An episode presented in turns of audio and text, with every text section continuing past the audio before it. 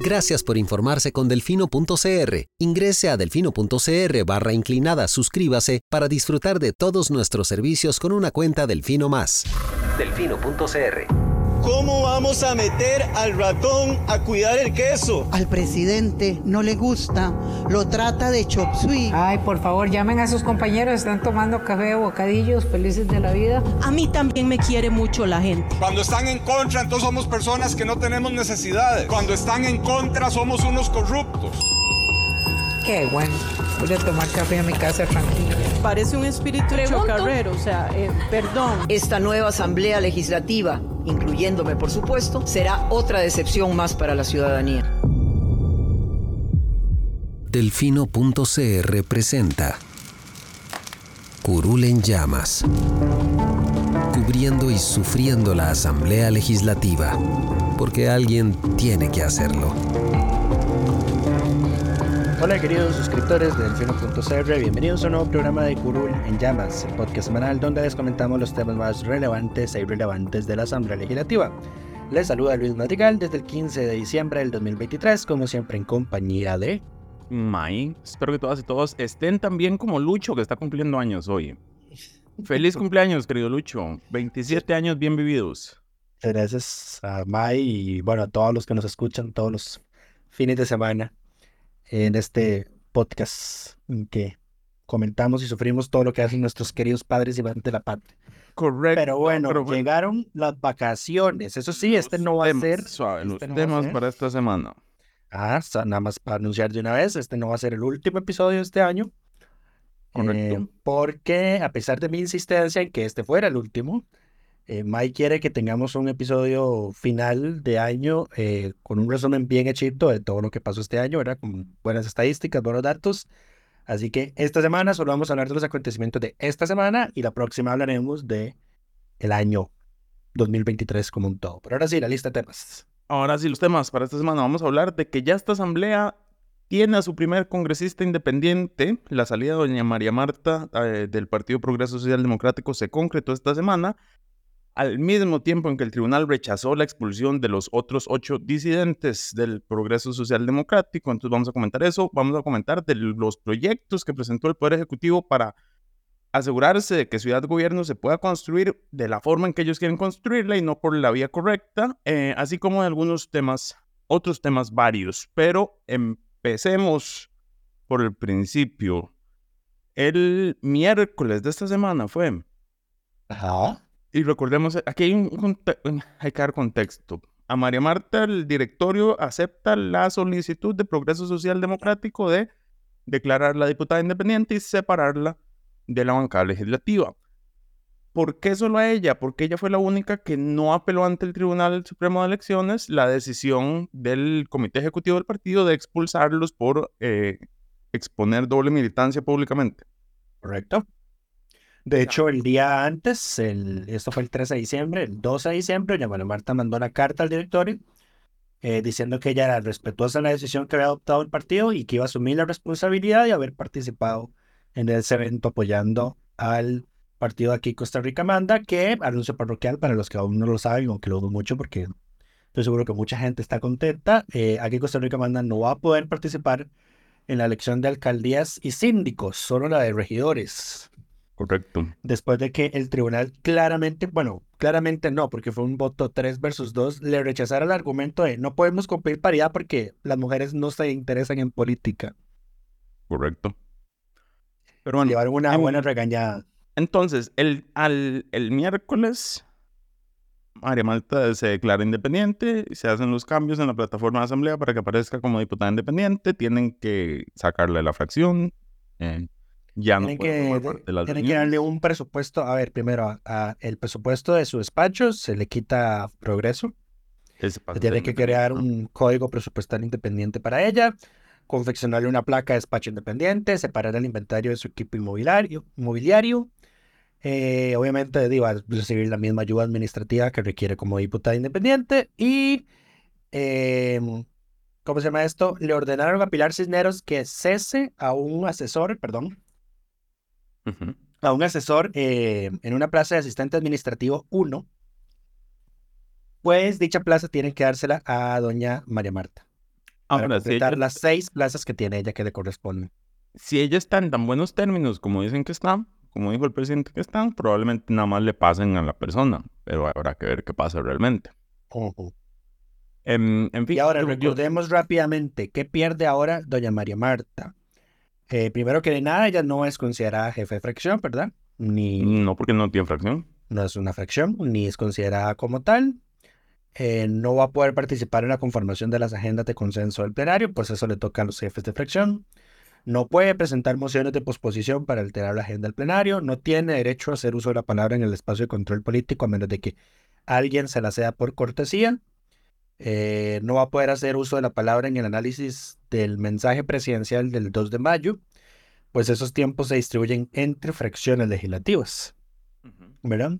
Digamos, eh, cosas que no ha hecho esta señora probablemente en todo este tiempo, si somos completamente sinceros. Sí no puede solicitar recesos, no puede presentar mociones de alteración en la agenda en los mini plenarios, no puede votar ni participar, bueno, participar solo si le dan permiso, pero no puede votar en reuniones de jefes de fracción, no puede hablar en la discusión de la liquidación del presupuesto, que en todo caso es un tema súper bla, no puede hacer uso de la palabra en los debates reglados.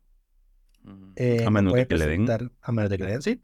No puede presentar mociones para delegar proyectos a comisiones plenas, no puede presentar mociones de vía rápida para proyectos de ley y su nombramiento en las comisiones va a quedar supeditado a las cortesías parlamentarias. ¿Por qué? Porque las comisiones se integran en proporciones porcentuales a las fracciones. Entonces, eh, ella, ¿cuánto es el 1? ¿Cuánto representa 1 en porcentaje en un 57%? perdón, un 57. Mm, como un 1.75. Exacto. Pues es bueno. la cantidad de puestos que le tienen que dar en las comisiones. Dos, acaso. Exacto. Y ella está ahorita en redoble. Ahora se puede quedar en las que está, básicamente. Ella está en bastantes. Está en la de agropecuarios, en la de asuntos de discapacidad y de adulto mayor, porque, de hecho, ella es la secretaria de esa, en la de turismo, en la de la juela y en la de zonas especiales. La matemática se vuelve compleja porque no hay ninguna bancada que pueda recibir ese más sin alterar la distribución de, poderes. Entonces ella básicamente se tiene que quedar donde está. Porque ahora lo que pasa es que Progreso Social Democrático tiene la misma cantidad de congresistas que el PUSC. Em, y entonces no hay a quien asignarles más. Usualmente en las comisiones que son siete, lo que tenemos son dos de liberación y uno de cada una de las bancadas. Correcto. Esa es la proporción, entonces es imposible de, prescindir de ella nada más. Pero bueno, el tema es que este país, como no deja de ser una gran contradicción, el, al día siguiente que nos enteramos de que María Marta es la primera independiente, el Tribunal Supremo de Elecciones avisa que acoge el recurso electoral o recurso amparo presentado por los ocho disidentes eh, contra la decisión de Progreso Social de expulsarlos y anula esas expulsiones. Lucho, ¿por qué es que la anula? Y esto es lo peor de todo, pero bueno. Sí, al final era un tema de casi que de mera constatación, no por nada nuestro querido jefe en su reporte de hoy no trata con un guante de seda al Tribunal Supremo de Elecciones porque faltaron, perdón, tardaron dos meses en hacerle saber a Progreso Social Democrático que la decisión de haberlos expulsado tenía que adoptarla el Tribunal de Ética del partido y no el Comité Ejecutivo Superior o la Asamblea Nacional Superior del partido como ocurrió. Correcto. por eso el acto. no dijo la expulsión está mal hecha, no, ni siquiera entró a conocer el fondo de los motivos de la expulsión, nada más dijo el órgano que expulsó no es el que podía expulsar, entonces todo se cae. Y, exacto, y lo lamentable es que eh, el tribunal hace saber en, eh, en esa resolución que tiene 20 páginas que esto no es nuevo, que ya, ya, eh, ya el tribunal ha emitido jurisprudencia larga desde el año 92, por lo estoy leyendo aquí, 92, año 2005, 2007, 2001, 2013, ¿qué más? Y sigue y sigue, 2020 de, que esos procesos tiene que hacerlos los, tiene que hacerlos el Tribunal de Ética del partido político, no el órgano competente. Correcto. Ahora, Luz María Alpizar ya salió a decir, recordemos, la presidenta del partido, a decir que el, el partido reiniciará el, proceso, básicamente. Correcto. Y lo otro que es que el, tribunal también los condenó al partido porque eh, los separatistas habían hecho una serie de preguntas ellos respondieron al tribunal que no respondieron porque las solicitudes, perdón, estaban mal hechas. El tribunal les dijo, si estaban mal hechas, no era excusa para que no respondieran. En todo caso, tenían que responder que estaban mal hechas y decirles, se lo rechazamos porque están mal hechas. Eh, sí, o sea, tenían que hacer eso, no simplemente no contestar. Entonces también ah. se llevaron una condena por eso. Ahora... Eh, y les dieron 10 días para contestar. Correcto. Y aquí hay que decir que doña Pilar Cisneros, les digo que eso fue antes, ¿verdad? El día antes, cuando el día que se declaró a María Marta independiente, de que que lo lamentaba, digamos, porque ellos habían sido sujetos a un proceso que fue incorrecto, y como lamentablemente el tribunal termina de reconfirmarlo. Em, pero di, creo que al final sí van a quedar fuera tarde o temprano. Sí, a menos de que el tribunal haga mal el proceso. Lo cuestiona, es que aquí hay un, aquí hay un tema además, ¿verdad? De, o sea, si sumamos esto el tema con lo que pasó con aquí Costa Rica Manda y vemos esa distribución de poder que hubo entre los magistrados, cómo se dividieron 3-2, vemos que, por ejemplo, lo de aquí Costa Rica Manda lo resuelve, se resuelve de esa forma por los suplentes. Mm, sí, por los dos. Porque los dos, porque dos de los tres titulares votaron, eh, salvaron el voto y dijeron, no, hay que dejarlos participar. Ahora, paréntesis, ajá. digamos, porque aquí yo creo que y esto, esto es pura especulación. Pero yo creo que el, tribunal, el tribunal se esperó a fallar todo esto junto para quitarle la posibilidad, que igual va a pasar, pero quitarle la posibilidad a, la gente, de, a Pilar y su gente, digamos, de salir a decir el Pilar, el tribunal amañado. Porque si hubieran aceptado, o sea, si el tribunal hubiera resuelto esto hace dos meses, cuando, cuando, cuando se presentó, era algo fácil de constatar, que no era el órgano competente, no había mucho que estudiar realmente, ya para estas alturas probablemente el Tribunal de Ética los hubiera expulsado con el procedimiento correcto. Y ya para esa época entonces, eh, si hubieran dado los dos fallos, no solo se rechaza aquí Costa Rica manda por incumplir el, tema de la paridad, sino que además declaras a los otros independientes. Porque lo que pasó, apenas los declararon que seguían siendo... Eh, eh, ¿cómo se llama? Que el tribunal anulaba la expulsión, salieron doña Pilar Cisneros y doña Paula Nájera, em, y ni rojas se pusieron a defender la institucionalidad de este país y la importancia de que las instituciones cumplan su rol en una democracia. Entonces, después de ese video, no te van a salir a decir como tribunal amañado, eh, bueno, no, no, ¿con qué cara saldrían a decir? es que ellos no tienen cara, en todo caso. Exacto, pero bueno, creo que el, tribunal jugó con los tiempos y por eso fue que duró tanto y por eso es que todo salió al mismo tiempo. Es mi, es mi hipótesis. Al final todo es político. El Tribunal Supremo de Elecciones tiene un asesor en comunicación política. Correcto. Exacto. Entonces yo creo que ciertamente esta resolución se la guardaron para que saliera con las otras porque se sabía que era a una alta probabilidad que se rechazara. Ahora, los votos de Eugenia y de Max, que fueron los magistrados titulares que votaron en contra de la decisión, eh, bueno, a favor del curso de aquí Costa Rica manda, no me extrañan porque al tribunal nunca le ha gustado que fuera la sala la que le dijera cómo hacer eso y cómo se aplicaba el tema de la paridad horizontal y vertical. Eso es, eso es histórico desde que estaba sobrado y, y, estos dos que estaban con él. Por eso no es raro que sean los otros tres, que es doña, doña Seti, que es la, la titular la que entró en el, sí, que entró en el cargo de, en el, la vacante que dejó sobrado. Y los dos suplentes que en este momento no, no recuerdo quiénes eran. ¿Quiénes eran? ¿Quiénes están ahorita en ejercicio? Eh, es que no, es que creo que son varios, pero por sorteo quedaron Luis Diego no, no, el tribunal está ampliado. Sí, sí, pero, o sea, son más suplentes que yo sepa, no son solo... Son seis. Ajá, o sea, pero solo hay dos incorporados al pleno. Exacto, esos dos que... Ah, sí, el que no sí, el, que obviamente el que no está incorporado ahorita es el, el que es el director del registro electoral. En fin, los, los que resuelven el recurso en esta línea de en contra de que Costa Rica manda son Luis Diego Brenes Villalobos, Seti María Bobo Alverde y Marianne Manix Arnold.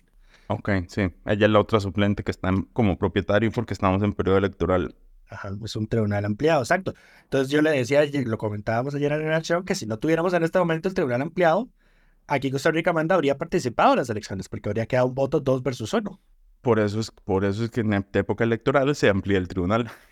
Interesante. Eh, pero bueno, es, un, es más o menos gracioso porque había gente aquí en Costa Rica Manda volándole y tirándole y levantándole falsos a doña María Eugenia, perdón, a Eugenia María.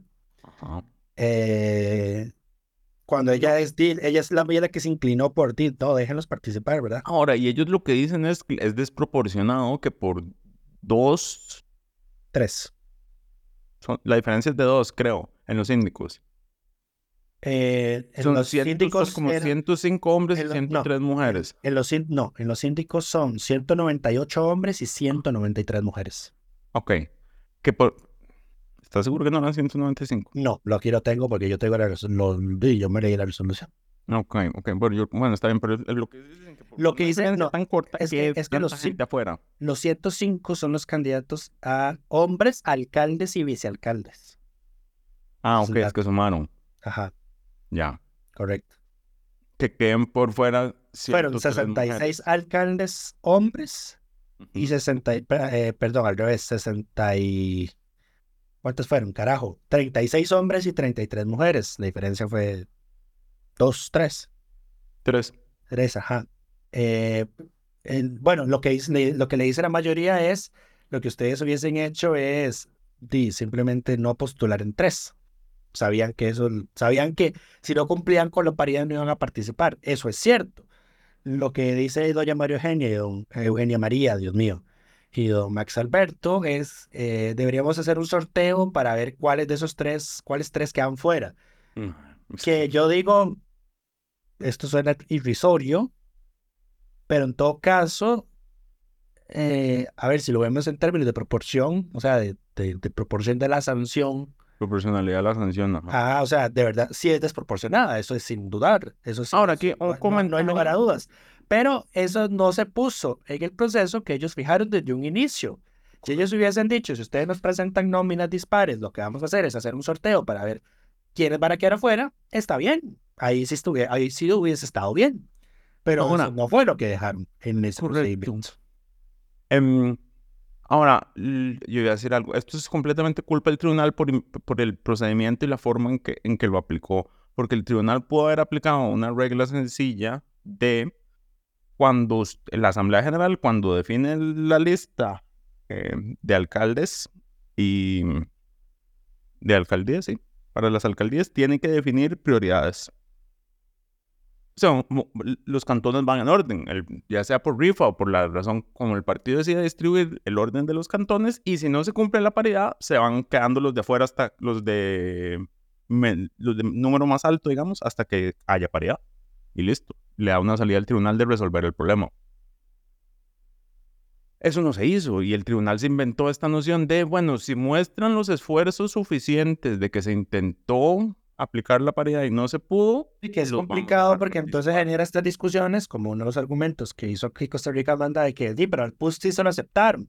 Correcto, pero porque PUS sí demostró que hizo eso, demostró comillas, comillas, hicieron... Y, al final, en realidad, lo que los principales motivos por los que aquí Costa Rica manda queda afuera, no son tanto por haber incumplido la paridad numérica, sino porque incumplió eh, el, el, la lista que ellos le habían dicho al tribunal de cuáles cantones iban a eh, cuáles sexos iban a encabezar cada, cada cantón. Entonces ellos habían dicho, bueno, en tal, ajá, exacto. Y entonces dijeron, en tal cantón vamos a poner, no sé, Moravia, vamos a postular un hombre y postularon una mujer. Entonces, sin, sin una razón justificable, ¿ves? Entonces ellos mismos incumplieron su priorización de géneros que ya habían hecho. Eh, y di, esa es una de las principales razones. Y como dice ahí, sí, en la, en la de síndicos ni siquiera. O sea, la de, síndico, la de síndicos, eh, a esa resolución fue unánime, porque el tribunal dijo, usted no tiene nada que apelar, o sea, ni siquiera tenía que habernos presentado nómina porque ustedes ni, siquiera, definieron. mínimo. Sí, exactamente, y por eso dedicaron absolutamente fuera. Correcto. Eh, pero bueno, esto no tiene nada que ver con la Asamblea Legislativa, más o menos. Eh, bueno, y más. Pero y es un tema interesante. Porque es un tema que se puede arreglar por vía ley. El tribunal debería proponer un. Yo, creo que en realidad, yo creo que muchos de los problemas que estamos teniendo con esto fue el mal timing de la resolución de la sala constitucional. Todo siempre se vuelve la pobre sala. Ella solo trata de hacerlo mejor y nunca nada. No, yo, yo no lo dudo. A ver, yo no lo dudo. A ver, igual eh, eh, hemos siempre ha existido este pleito, ¿verdad? De poder, de que la sala constitucional pasa metiéndose en cosas del Tribunal Supremo de Elecciones. Que al tribunal, eh, al tribunal no le gusta. Ajá. A ver, hay que, hay, hay que señalar algo. El tribunal en temas electorales siempre ha sido muy conservador en estos temas, principalmente los de inclusión. Todo lo que ha entrado en temas de paridad horizontal y vertical ha entrado por fallos de la sala. Sí, porque ellos siempre, aunque se aprueben leyes que dicen, bueno, hay que tener paridad, paridad, ellos sacan, no ellos, exacto, o sea, ellos, hacen, se sacan una interpretación. Que no sirven. Pero bueno, para la próxima, yo les recomendaría que definan, bueno, entonces que por cantones se haga una lista de prioridades y si no se cumple la paridad, no me importa si usted hizo los esfuerzos o no, pero si no se cumple, se sacan los de abajo. O más, ni siquiera se sacan. Te cambio la vicealcaldía por la alcaldía. Sí, es que esa en realidad me a mí me parecía que era la, la, el cambio lo dice la alcaldía por la alcaldía y... A mí me parece, o sea, en realidad para que ningún partido quedara fuera, me parecía que esa debería ser la solución siempre. Pero debieron haberlo dicho al principio, es como si usted no cumple con la paridad, les vamos a cambiar en, en los cantones que ustedes definan según la lista que ustedes presenten de prioridades. Ahora, yo entiendo que para los partidos políticos eso es complicado porque pone a los cantones a pelear entre ellos por cuál cantón va primero y se asegura que no le cambien su nómina y cuál cantón queda expuesto a que se la cambie.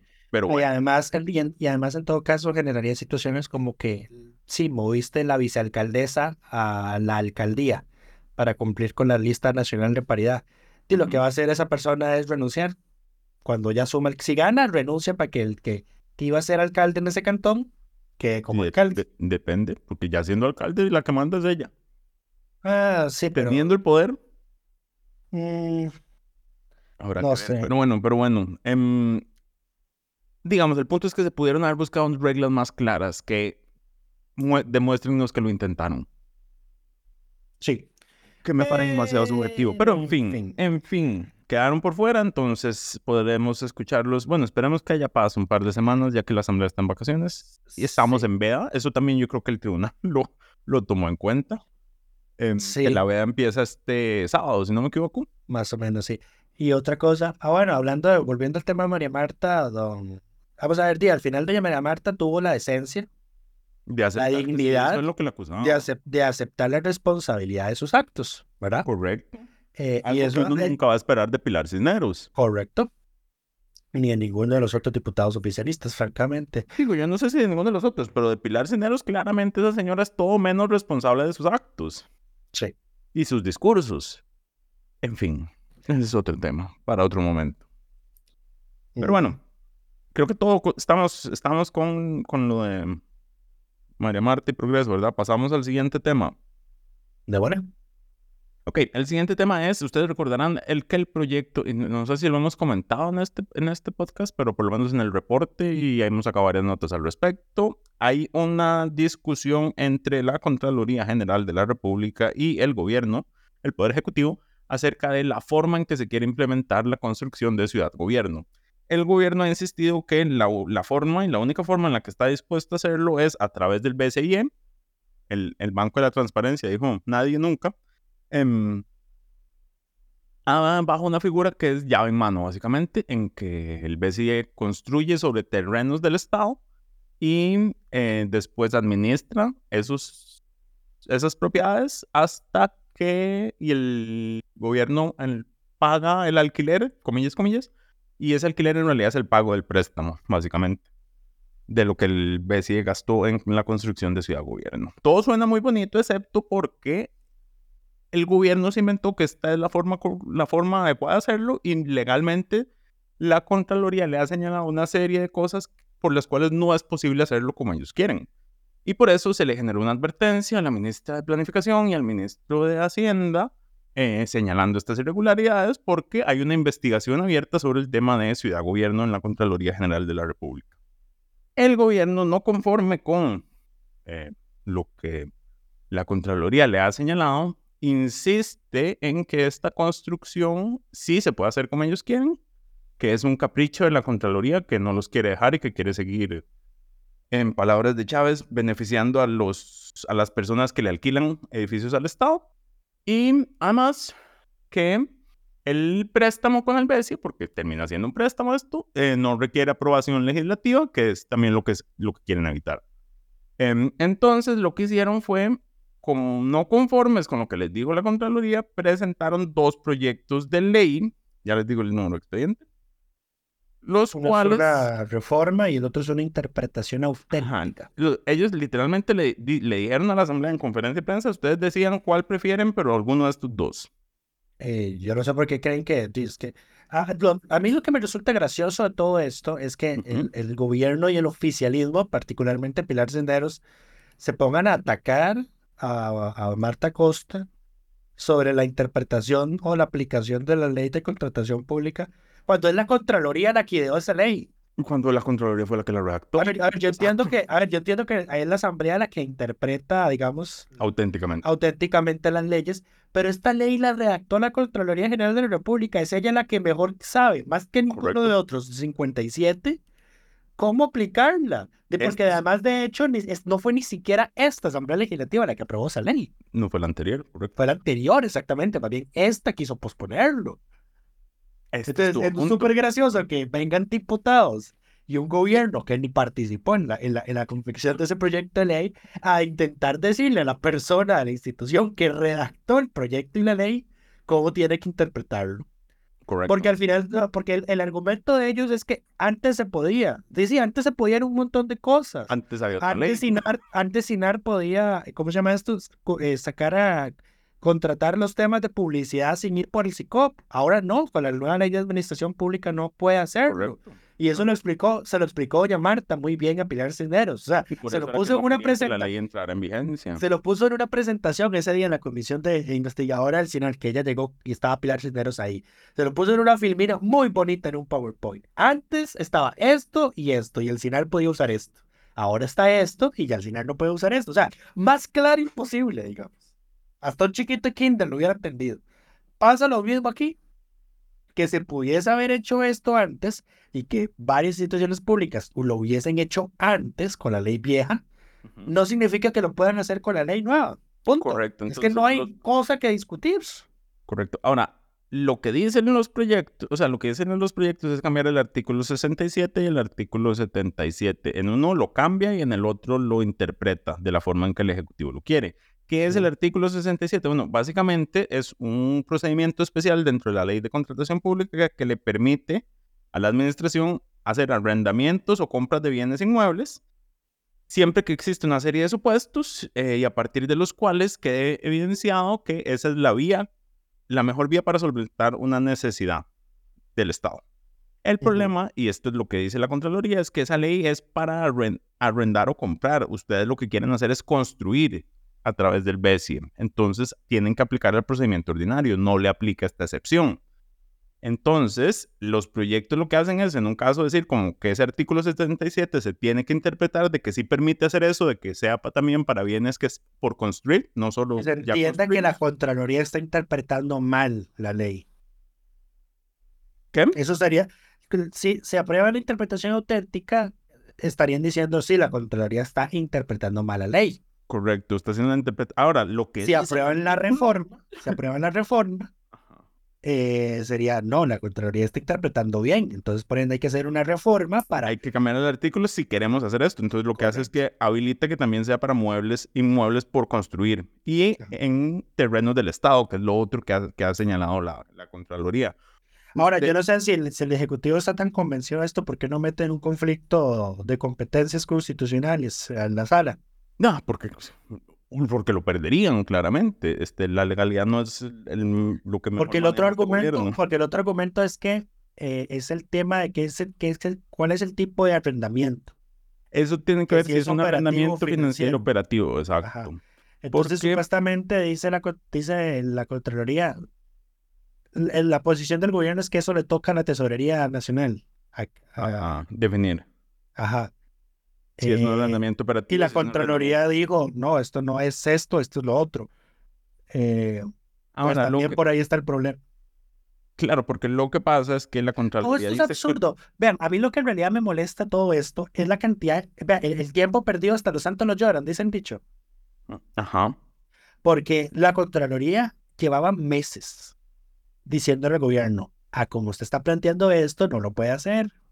Y el gobierno de cabezón siguió haciéndolo con esa vía y siguió haciéndolo, Ahora, siguió haciéndolo. Entonces, ya hasta que ya la Contraloría les, les emite la resolución final diciendo no pueden hacerlo así, ahora sí hacen todo el escándalo. Cuando desde la primera advertencia que recibieron, desde el año pasado, hace meses, meses, meses, meses, que hasta el presidente de la República supuestamente fue a reunirse con Marta Costa y otra gente ahí del gobierno para exponer el tema, y ahí les dijeron, no lo pueden hacer así, sea, si te lo están diciendo, ¿por qué vas de cabezón y de necio y seguís con esa vía? Porque el BESI es mi amiguito y es el que me financia a los dictadores y cuando ya me hace falta. Pusieron privada la cuenta de Twitter, para los que no saben. Correcto. Pero bueno, el tema, el tema del arrendamiento financiero es que eso está estipulado en el artículo 77 de la Ley General de Contratación Pública. Entonces también piden que, porque lo, el tema es un arrendamiento financiero, es básicamente un contrato en el cual, eh, dícese, se transfieren a la entidad fuera de la arrendataria, digamos, a quien va a arrendar, todos los riesgos y beneficios inherentes a la propiedad del activo y que al final exista una opción de compra. Siempre. Entonces, lo que la Contraloría dice es que usted no puede comprar terrenos que son suyos. Entonces, como usted lo está queriendo hacer, no se puede. Y eh, la interpretación auténtica y la reforma lo que hacen, en resumen, es habilitar esa posibilidad de que también se pueda usar, eh, en, en, este caso, para inmuebles por construir, en terrenos del Estado se puede usar el arrendamiento financiero. De nuevo, porque al final, si el BCI lo paga y pone la plata, se convierte en deuda y la deuda internacional tiene que necesita aprobación legislativa de mayoría calificada. Correcto. Ese es el tema que quieren evitar. Además, esto está suspendido, si yo me acuerdo, el Tribunal, el tribunal Contencioso había suspendido Ciudad Gobierno porque hay un proyecto con el Liceo de Costa Rica. Hay un proyecto con el Liceo de Costa Rica. El, MEP le robó el terreno al Liceo de Costa Rica. Se lo sacó con... Vea, eh, eh, esto, vea, y es que, es que de nuevo, es el tema de cómo lo aplican, ¿verdad? Porque ellos dicen, es que hay, primero que nada, hay una ley del 74, aprobada por la Asamblea, la ley 5570. El disclaimer, yo soy, yo, fui, yo soy egresado del Liceo de Costa Rica, entonces me sé muy bien todo este, todo este cuento. Eh, se aprobó una ley, la Asamblea aprobó una ley que le dio al Liceo de Costa Rica una de las manzanas que ocupa el MOP, el MOP nunca la desocupó. y le pagaba un alquiler que financiaba el liceo. Antes no pagaba nada.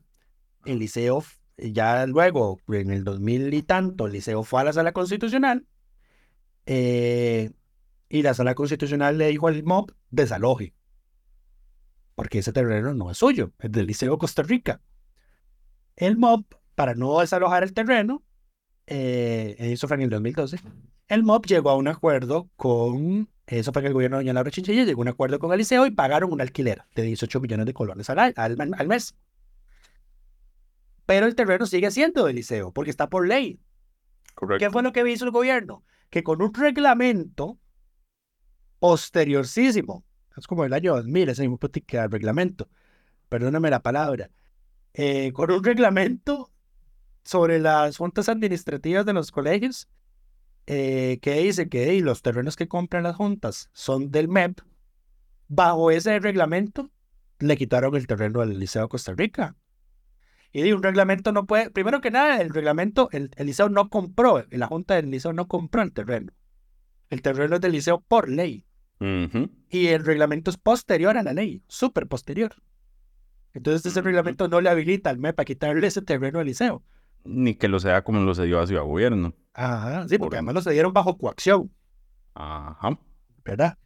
Entonces, eh, eh, sido todo un tema. Es decir, el, Tribunal Contencioso frenó, frenó ese, ese, ese, ese caso también, y quién sabe qué habrá pasado ahí. Más que es un contencioso, como dijo Chávez, eso se va a resolver de aquí a que mi nieto se haya graduado, ojalá de Harvard. Ajá. Pero bueno. Pero bueno, el tema es que Ciudad Gobierno al final no va a pasar por las necesidades de este gobierno y de todos los gobiernos de siempre empezar los proyectos desde cero para que queden con, para que sean sus proyectos y no los proyectos anteriores. Y a nadie nunca le da tiempo en cuatro años de hacer este nivel de obras y por eso es que no tenemos tren, no tenemos ciudad gobierno, no avanzamos en este país. Correcto.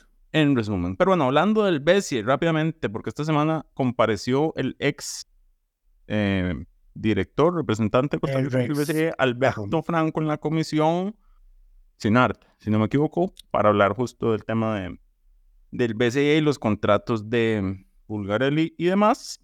Em, y lo más interesante que dijo, porque esto también explica la relación que existe entre el BCE y el gobierno, fue que a él lo echaron por negarse a aprobarle un presupuesto inflado a, mm, al, al banco digamos, negación que hizo él y el resto de representantes. El gobierno, y a ver, aquí hubo en conferencia de prensa una discusión completamente inútil de si fue o no el presidente el que lo despidió, lo cual es irrelevante. El presidente decía, es que yo le dije al ministro que lo despidiera.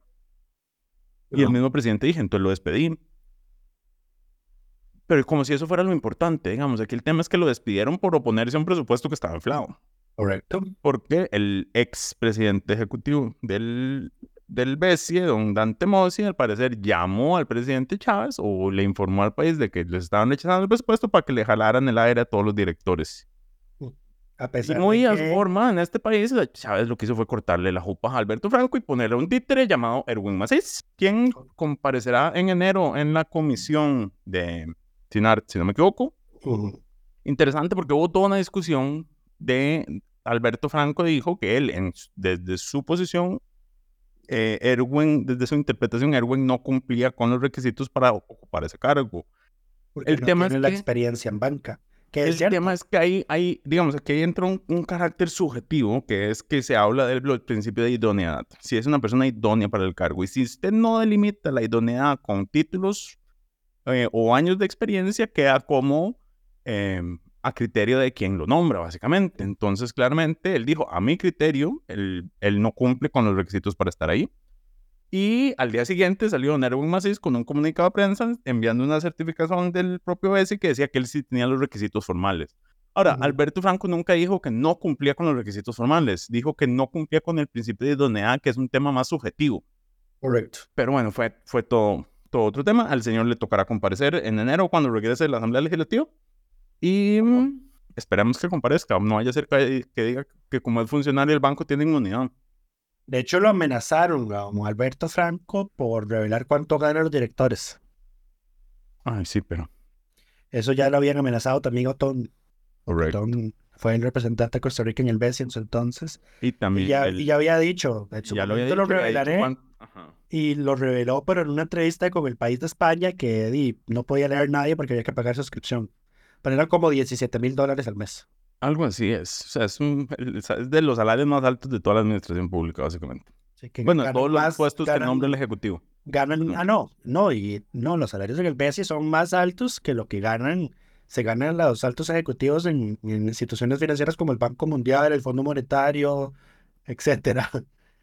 Eh, en fin, es, qué nefasto ese banco, Todo lo que tenemos en Centroamérica es corrupto, qué desastre.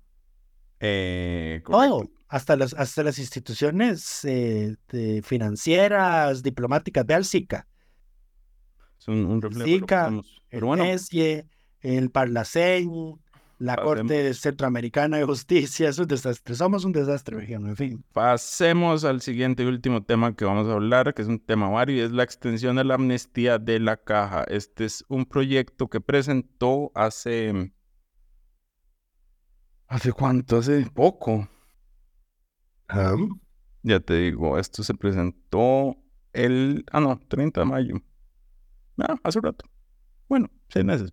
Pero bueno, el proyecto de don Jorge eh, Dengo Rosabal y lo que hace es ampliar por 24 meses adicionales los plazos señalados en la ley de amnistía para formalización y recaudación de cargas sociales. Entiéndase la ley que le permite a patronos y trabajadores independientes ponerse al día en sus deudas con la caja y que no le apliquen retroactivamente 10 años de 10 años eh, de cobros, que era lo que hacía la caja antes, sino que le cobra 4, si no me equivoco, y le permite hacer arreglos de pago para eso. Y Este es el que condona todo menos el principal.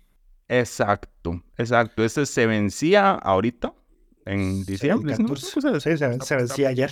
está por vencerse y ya la asamblea le dio, bueno, primero el ejecutivo lo convocó y se le dio vía rápida y ya fue aprobado en segundo debate y puede ser que incluso si el gobierno se, se apuró, esto esté ya publicado en la Gaceta. En realidad no es tan necesario porque ya la Junta Directiva de la Caja por mutuo propio lo había extendido un año más.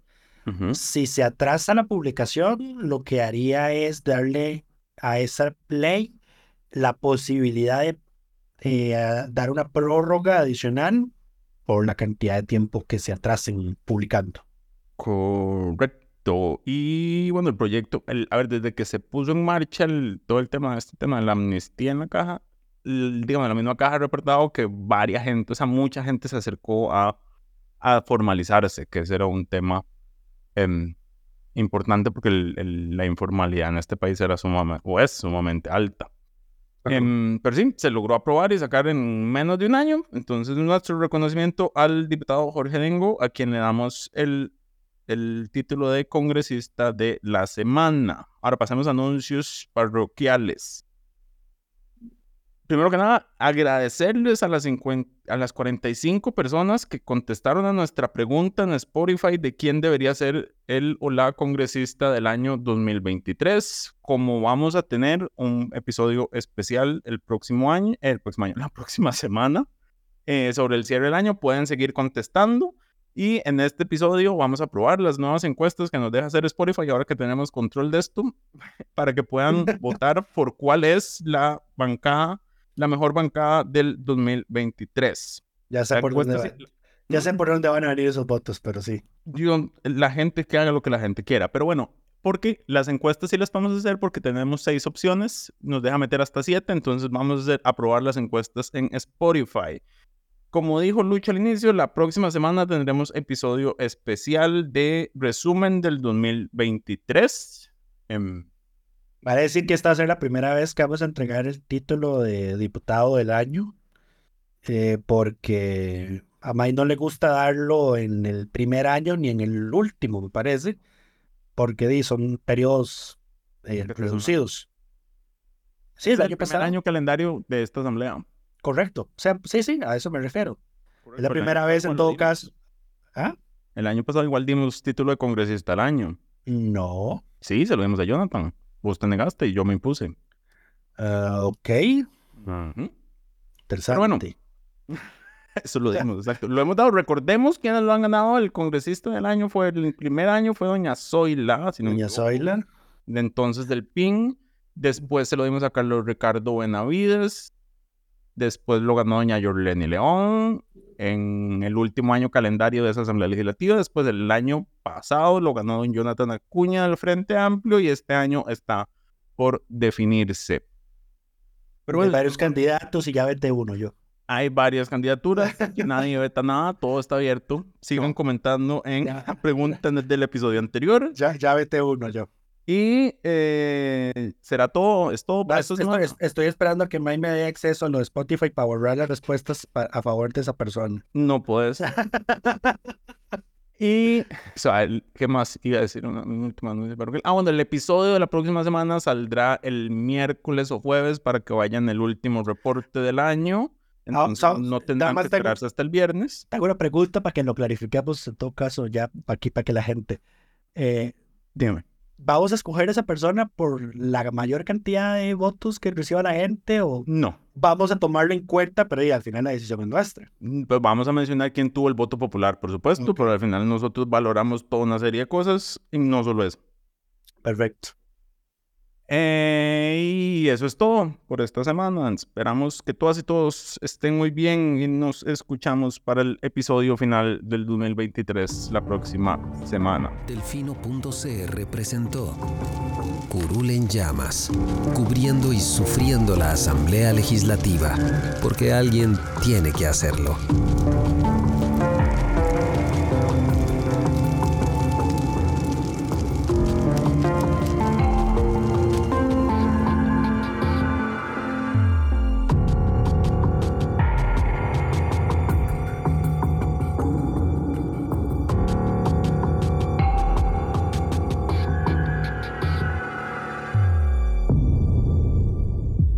Gracias por informarse con delfino.cr. Ingrese a delfino.cr barra inclinada, suscríbase para disfrutar de todos nuestros servicios con una cuenta Delfino Más. Delfino.cr